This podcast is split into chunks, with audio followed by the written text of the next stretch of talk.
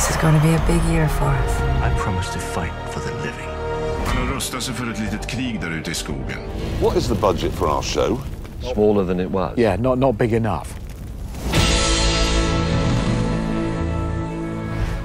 Hej och hjärtligt varmt välkomna igen efter ett ganska långt uppehåll. Det blev lite längre sommaruppehåll än vad det tänkt men nu är vi tillbaka avsnitt nummer 29 av Streamingpodden. Och Streamingpodden det är en podcast för dig som är intresserad av streaming, streamingteknik och det här området i övrigt. Det är med mig, Jonas Rydholm Birmé och eh, Magnus Svensson. Vi är båda från Ivin Technology. Idag ska vi eh, prata om lite olika saker. Eh, framförallt så har vi väl ja, Disney Plus har ju nu lanserats. Och eh, har du provat det Magnus? Jag har provat. Eh, Eh, väldigt bra kvalitet. Väldigt ja. lättanvänd tjänst. Prisvärd skulle jag nog säga för det, det relativt stora utbudet av, av filmer och serier och eh, dokumentärer. Så mm. nu kanske inte mycket av content är egentligen min smak men jag tycker fortfarande att det var en väldigt bra paketerad tjänst. Mm. Ja, vi återkommer till det och exakt hur, kanske, hur det har gått för dem hittills. Mm. Eh, sen ska vi prata om eh, TV4 och TV4 Telia, alltså OTT-rättigheterna som, som också här blev klart under sommaren vilka som nu fick de här Eh, det här är ingen ny nyhet eh, men eh, vi har inte egentligen hunnit diskutera den biten än så vi tar upp det den här gången. Eh, vi ska prata lite grann om eh, en bra streaming-app för sport och live. Våra tankar kring hur det skulle se ut eller vad det är. Eh, sen så lite nyheter om en ny internationell SFO-tjänst som kommer hit. Eh, vi har också den här, eh, ska man säga, twisten kan man säga det, mellan Epic och Apple och Google. Eh, hur man ska fördela på, på intäkter som genereras där kan man säga. Eh, och sen eh, ja, nuvarande trend om att kanske AV-tjänster växer snabbare än SVOD ska vi också prata om. Men låt oss börja med Disney Plus då. Eh, jag läste att eh, 450 000 hushåll här i Sverige eh, som har tecknat abonnemang. Mm. Och, och var det 10 procent av Norden? Mm, ja, det är väl egentligen eh, än så länge säkert ganska säkra men ändå estimat från Medievision. Eh, Disney mm. har ju som vanligt inte gått ut med några officiella siffror. Nej. Men eh, jag skulle inte vara förvånad om det ligger i den här den ändå. Så att, eh, det är ganska prisvärd och jag tror att det var, vad jag förstår så var det ganska många som tecknade det här årsabonnemanget man fick till ett relativt Tio månader för ja. Men eh, var det en lyckad lansering? enligt dig?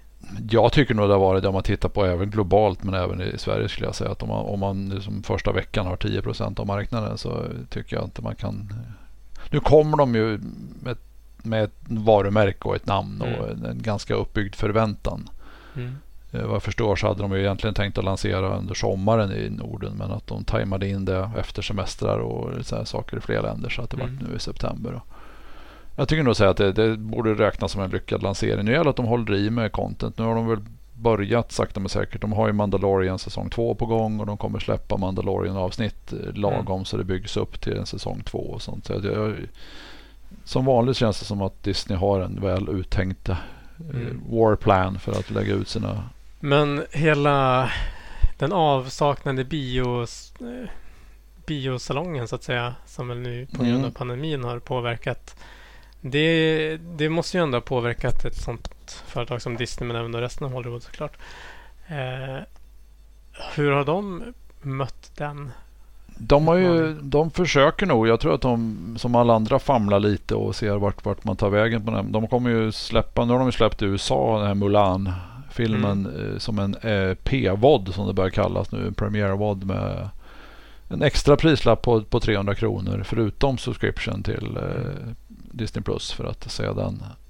Och de kommer göra samma i, eh, i Sverige nu i december tror jag. 5 december kommer Mulan släppas i den här batchen som de lanserade den 15 september. Och det här var ju en film som egentligen hade tänkt gå ut på bio ja. först. Då. Så att det är det fönstret. Mm. Som... Så nu är det egentligen det är ju ett biofönster som de nu experimenterar med vad de kallar premiärvod. Mm. Jag, jag, tror att vi kommer kunna se mer av det. Jag tror att traditionella biofönstret även om pandemin lägger sig så tror jag faktiskt det traditionella biofönstret som det vi haft det förut kommer säkert inte finnas lika mycket och lika tydligt. Men samtidigt så är det ju många som faktiskt skjuter på premiären nu ända till nästa sommar. Mm. Varför gör man det tror du? Ja, jag tror att det, man vet inte riktigt hur man ska bete sig och vart man får in pengarna. Det, det är ju Mm. många domedagsprofeter som, som säger att Disney inte kommer få tillbaka pengarna för Mulan Nej. tack vare det här. Jag tror att vi ska vänta tills Disney själv rapporterar siffrorna för Mm. att jag tycker ändå det känns som att jag har sett indikationer på att de har nog faktiskt eventuellt räknat hem den ändå.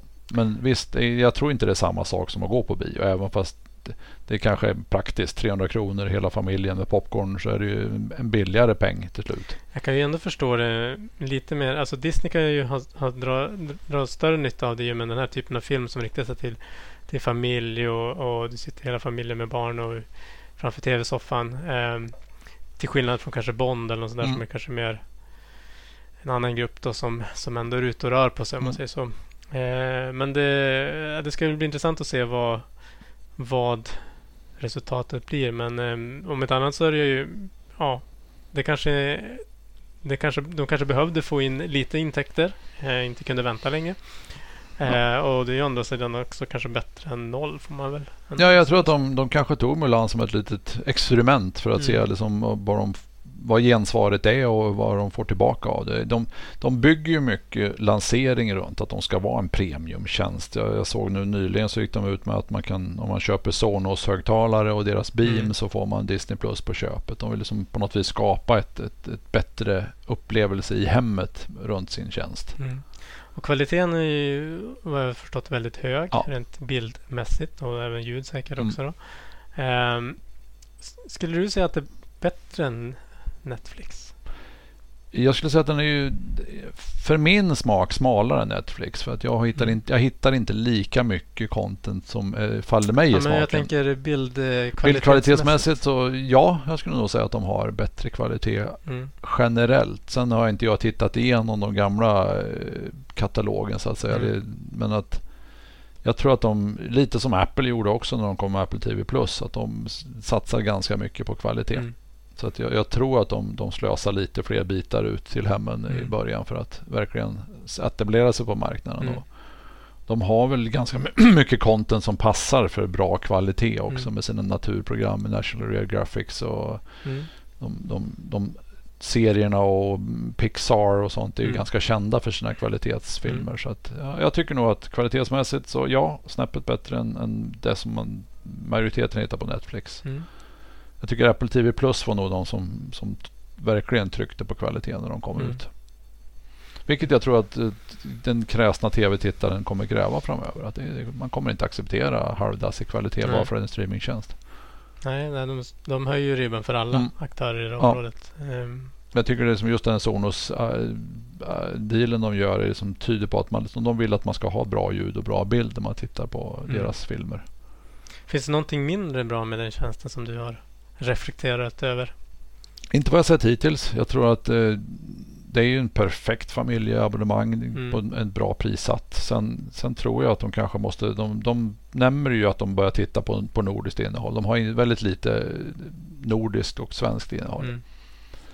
Det kommer väl sakta det också. De, de, som sagt var, de har nyss etablerat sig och de kommer väl säkert börja bygga upp lokalt producerat material också. Mm. Har de gjort det i andra länder? De har gjort det i andra länder. Mm. Sen kom väl pandemin och ställde till det lite med produktioner överhuvudtaget. Mm. Så att jag tror att man måste rättvist vänta in och se lite vart, vart det barkar. Men Mm.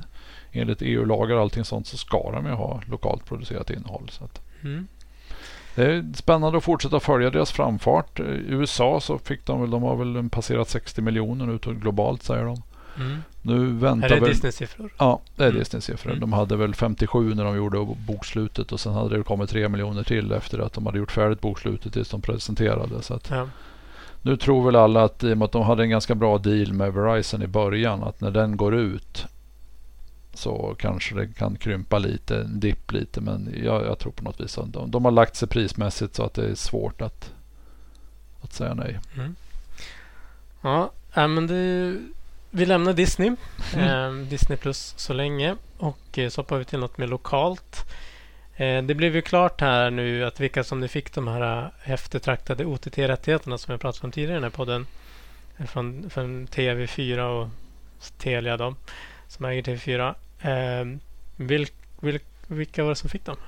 Ja, från början var det väl OTT-rättigheterna ramlade ju hos Discovery. Men nu har senaste veckan fick vi reda på att även Telenor kommer få distribuera det här till sina kunder. Mm. Så Telenor blir ju då den första operatören eller distributören i Sverige som får paketera alla kanaler i ett OTT-erbjudande. Där du inte behöver en, en streaming eller en, en tv-box. Nej. Men det behöver fortfarande ändå vara Telenor-kund av något slag. Mm, Du måste vara Telenor-kund så du måste vara mobil eller bredbandskund hos. Telenor. För att, Mm.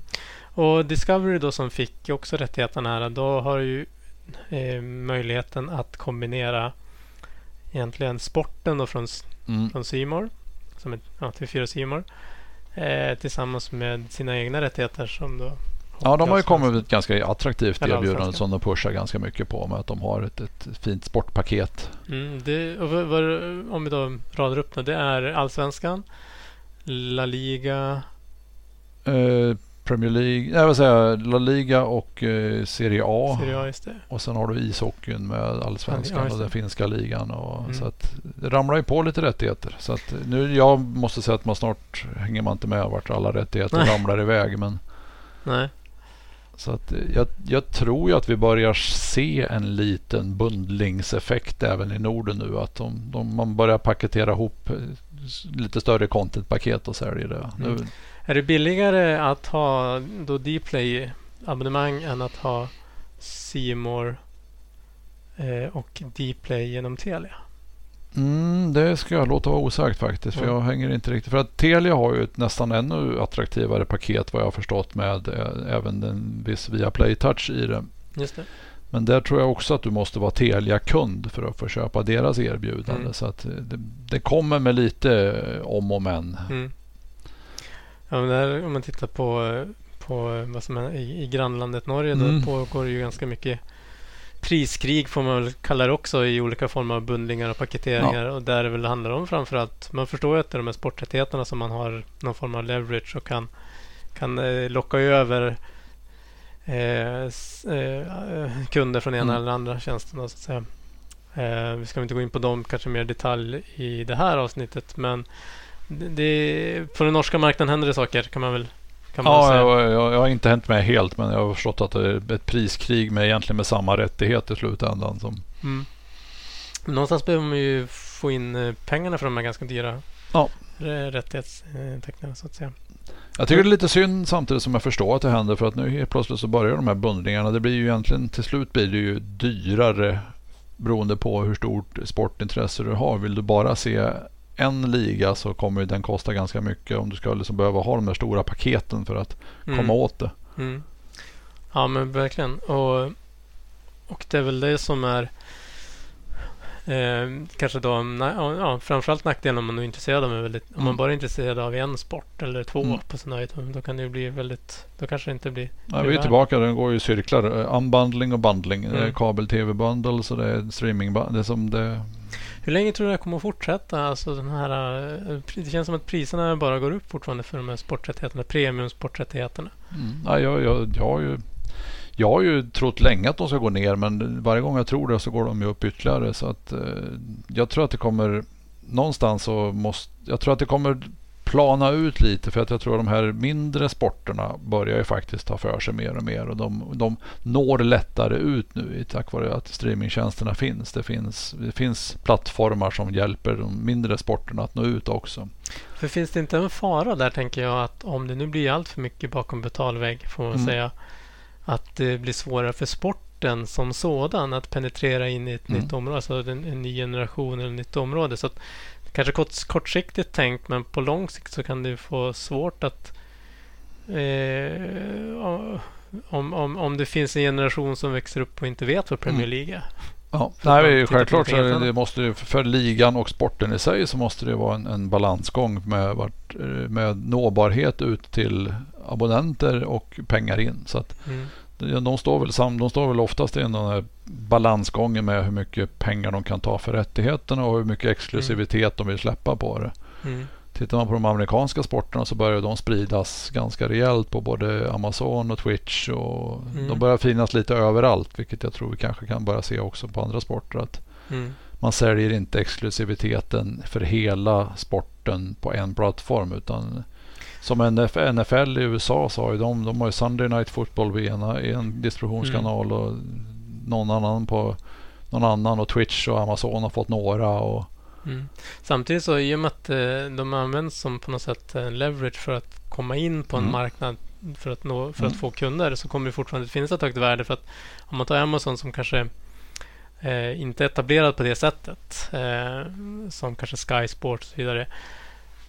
För att komma in så behöver de ha den här rättigheten Mm. eh, och de är kanske beredda att betala ganska mycket för att de har en ganska stor kassa. Så att det, det, det fortsätter ju så att säga. De kan ju trissa upp det ytterligare ett Mm. snäpp för de vill köpa in sig. Och det är en till aktör som Mm. helt plötsligt med och bu- budar då, som kanske inte har varit med tidigare. Så att säga. Nej. Och vi kommer ju till det i nästa punkt när man skapar en bra streamingtjänst. Men jag ser ju att de också tar sporterna och upplevelsen ett snäpp till med. Jag läste precis att Twitch nu har att man kan göra sina egna highlights och egna repriser. Och, Mm. Fr- från även eh, sådana matcher. Ja. Så. Mm.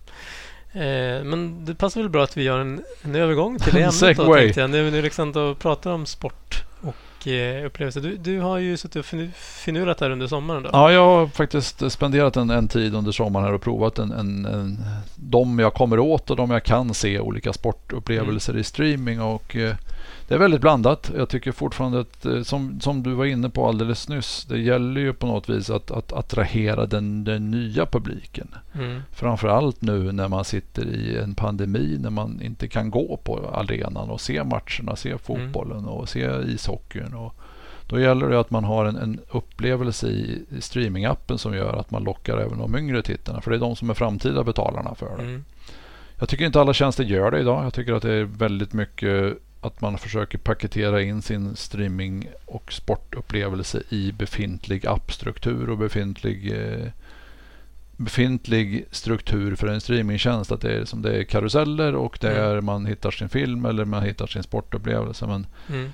tittar man på de, de stora så som NBA, Formel 1, eh, NFL-apparna.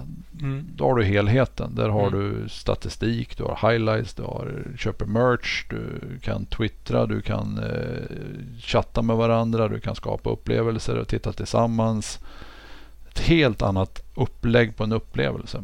Men ett problem där kan väl vara, tänker jag. Då, det, menar, det är ju om du som egen, eh, om man tar NBA då, som de äger ju Mm. rättigheterna och kan göra precis Ja.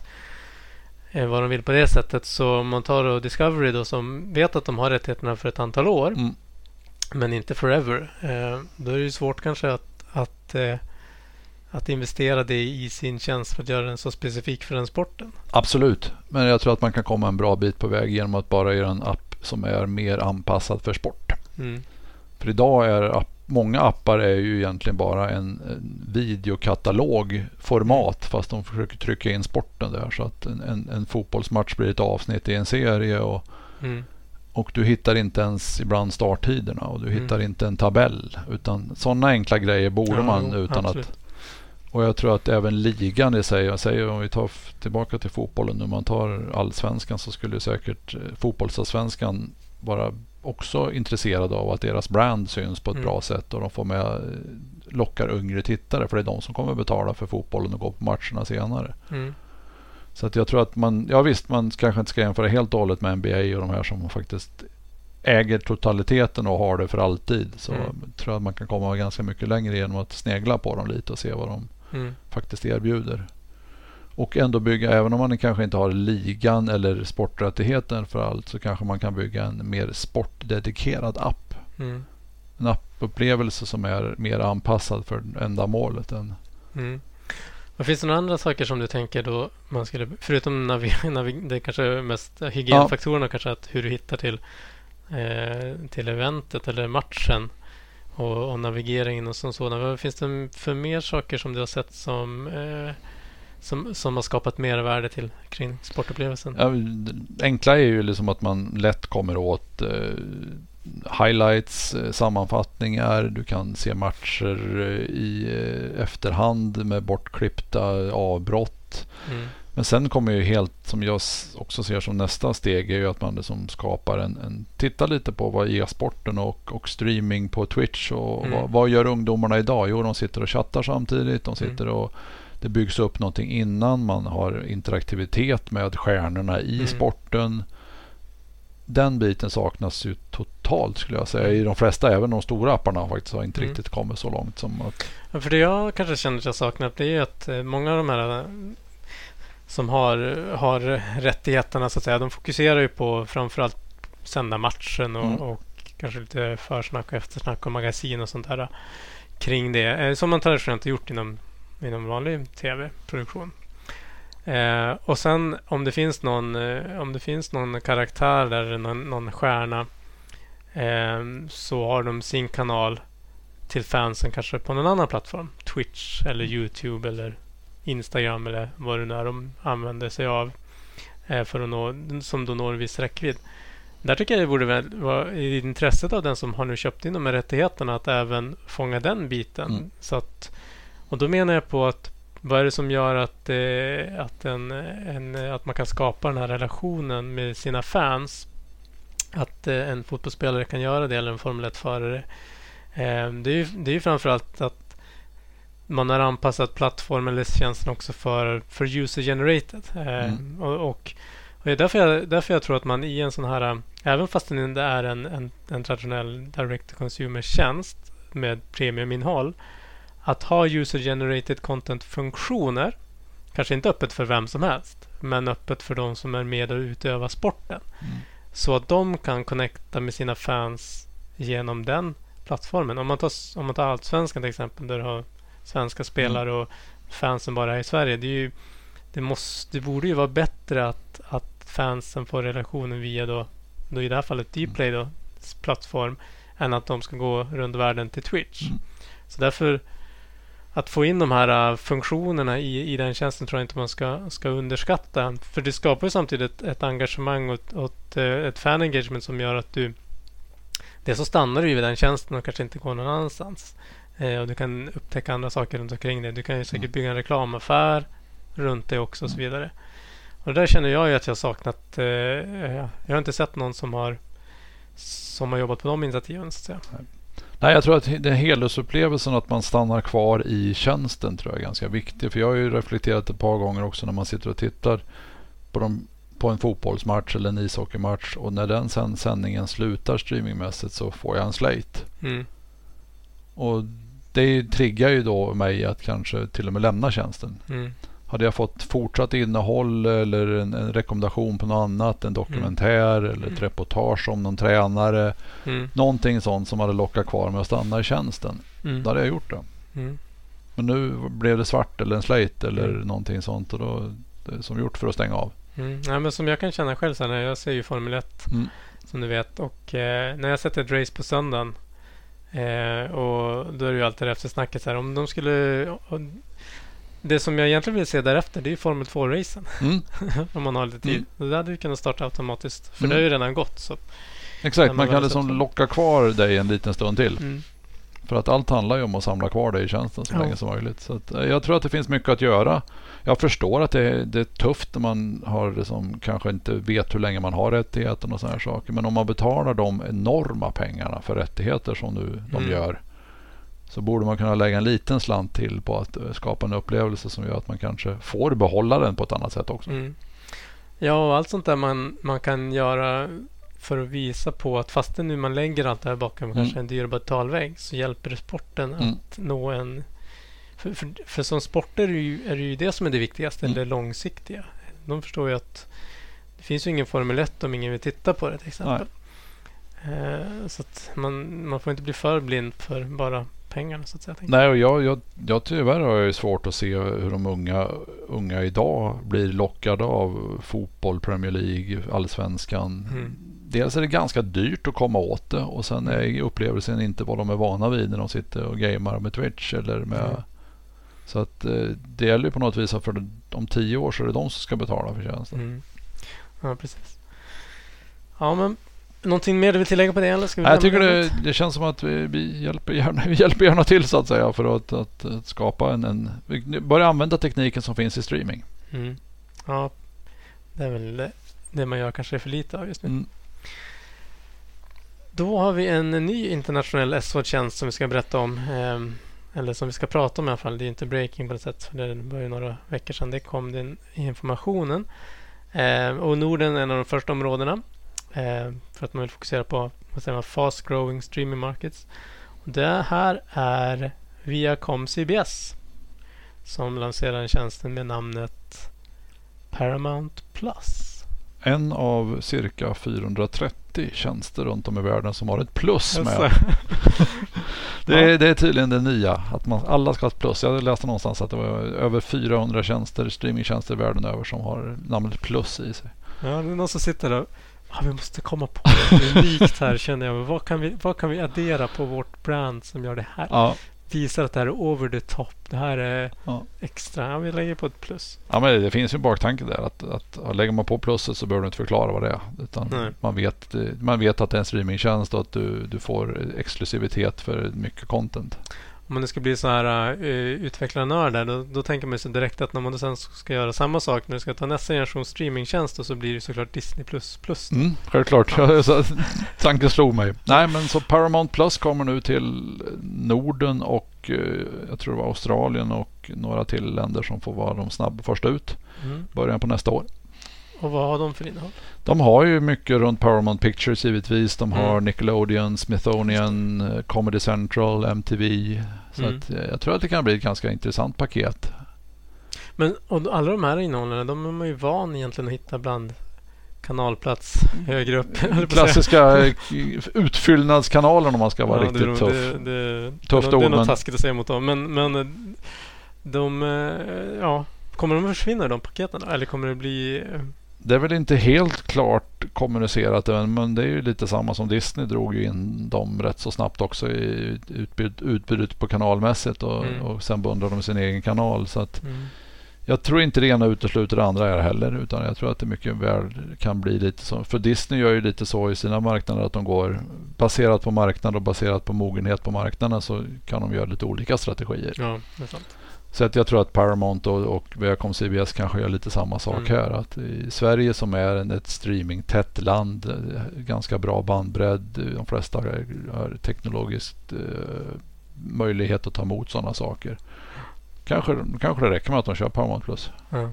Medan i andra länder där man har mer kultur att man kanske inte har bra bandbredd, Mm. man kanske inte köper så många streamingtjänster. Då kanske man fortsätter med de linjära kanalerna. Mm. Så att, För eh, HBO Max då, som är Warner, Mm. eh, när, när var den tänkt? Eller de har väl inte sagt komma hit. internationell lansering de närmaste åren. Jag tror inte de har spesat det mer än så. Alltså det blir lite aggressivt av dem då att säga, vad, vad sa du, redan i nä- nästa, Näst, början på nästa år. början på nästa år med, med internationell. Mm, ja, de har ju, Fin- de har ju tassat den, lite. eh, På. Finns den idag i USA bara? Det finns en CBS All Access, heter den där. Som Mm. Det är den de kommer döpa om i samband med det till Paramount Plus Okej. också. Så, det är en rebranding av Ja. den. Och sen får de väl förhoppningsvis göra att den Men tekniskt sett så behöver Mm. man inte göra så mycket då för att kunna nå globalt. Nej. Och det finns, ju, det finns ju någon Paramount där. Plus liknande tjänst idag som du kan få bara via operatörer. Så att de har ju, de har ju på något vis provat marknaden lite. Ja, just det. Så jag, jag tror ändå att de är ganska förberedda för det också. Men, och det kommer ju ytterligare en som, som slåss om våra pengar och våran eh, stacking av Mm. S-Vod-tjänster. Ja. Ehm, ja, men det blir väl spännande att se då hur det står sig. Mm. Ehm, då har vi nästa grej då. Det är eh, pågående... Ja, det är väl ett pågående eh, twist mellan Epic, alltså det är Fortnite, Mm. eh, eh, de som skapar Fortnite, och Apple och Google eh, versus Apple och Google.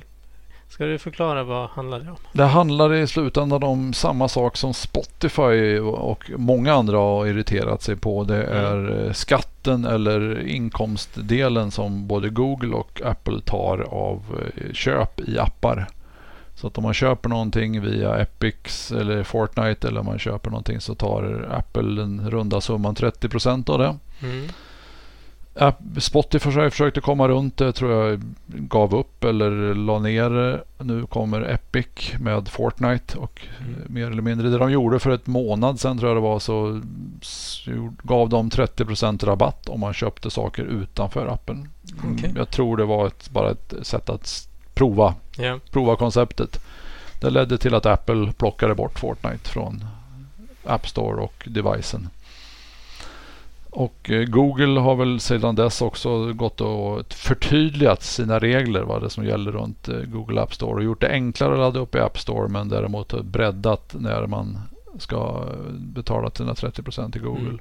Så att de är lika goda kålsupare. Jag tror att Apple är, väl de, Apple är de som har fått tagit första smällen nu. Så att, mm. Och Apple var de som tog striden direkt och plockade bort mm. Fortnite. Och, samtidigt så är ju Epic till viss del men i mindre skala lite likadana. För de har ju sin uh, Unreal Engine som är deras uh, ramverk för spel likt mm. Fortnite. Som de också tar. Men de tar 5% om man ligger på Unreal. Mm.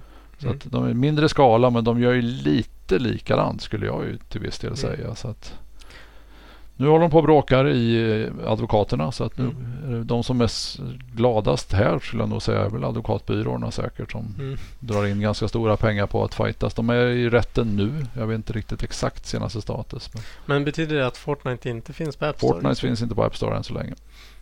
Och, eh, och det betyder ju indirekt att man måste ha en annan device. Ja. Mm. Så att det, är, det är ganska... Jag tror att är det någon som lyckas bryta ner Apple så kanske det är en sån som For, Epic och Fortnite som mm. har, kommer relativt... Det måste vara en ganska stor tapp för dem ändå. Så mm. Och där har ju inte kanske... Om man tar Spotify-fallet så har ju Apple sin egen musiktjänst. Ja. Så att, men det, de kanske snarare... Eh, där är de inte lika... Där har de ett alternativ så att säga. Mm. Men här har de kanske inte något. Det är svårt att ersätta ett spel på det sättet mm. rakt av.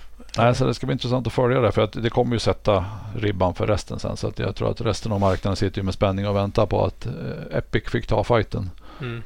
Och det är ju fler som har slutit upp bakom dem men det är Epic och, och Fortnite som står i, går i bräschen här och mm. tar fighten. Men samtidigt så tycker jag så här, varför är man så förvånad? Jag menar, ja. det är ju det som är hela poängen med en sån där App Store. Mm. Alltså det är liksom som, det är ju det är varför du, du betalar höga hyror för att finnas med på Mall of Scandinavia mm. och måste ha mm. sjuka öppettider.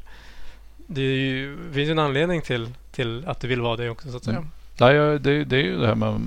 Det är egentligen samma sak som om de fyra stora företagen fick sitta i amerikanska rätten eller amerikanska mm. konstitutionen och, och prata om deras... Att de utnyttjar sitt monopol. Och det kan man väl till viss del säga att liksom det, Apple har väl ganska stor del av marknaden. Och, mm tvingar bort de här 30 procenten. Så de gör ju säkert stora inkomster på det. Och, men jag håller med. Det är på något vis ja, skit i det. Ja, det blir liksom, och det är också lite grann så här att ta um, all, alla, alla vill ju vara med alla vill ha sitt content hos Netflix mm. och, och, och, ha dem som kund, som producent. Uh, och gör man det till vilket pris som helst då slutar det med att det finns inte så många andra som köper content längre. Nej. De har Nej, så att, äh, det är spännande att följa. Jag har faktiskt inte följt de sista dagarna här. Jag vet att de hade rättegång förra veckan och sen att de inte kom speciellt långt. Det brukar väl ta sin tid sådana här processer. Så att, det sista som, som jag såg var ju att Google gick ut med tydligare direktiv runt regler, regelverket runt sin App Store. Mm. Så att, uh, to be continued yes. skulle jag tro. Då tänker vi avrundar idag då, dagens avsnitt med eh, är det ett konstaterande kanske att avårdstjänster växer fortfarande eller växer fortare än SVOD. Mm. Och det är ju främst igen som amerikanska marknaden går lite i bräschen med sina eh, samlingar av eh, temakanaler kan man väl egentligen kalla det med, med Tubi, Pluto TV, Uxum och mm. här, som jag tycker inte riktigt vi har sett motsvarigheten till i Europa och Norden än.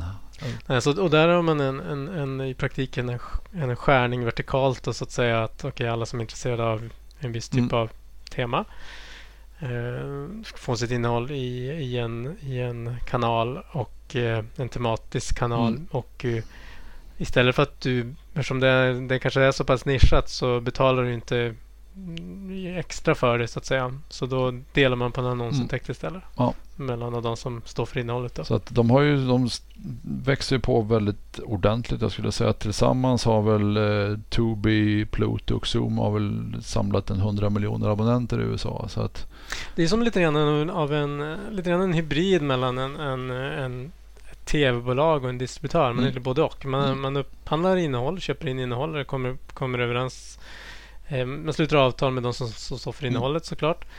Eh, men man, man och, och du har en den, den reklam, eh, så en reklamfinansierad mm.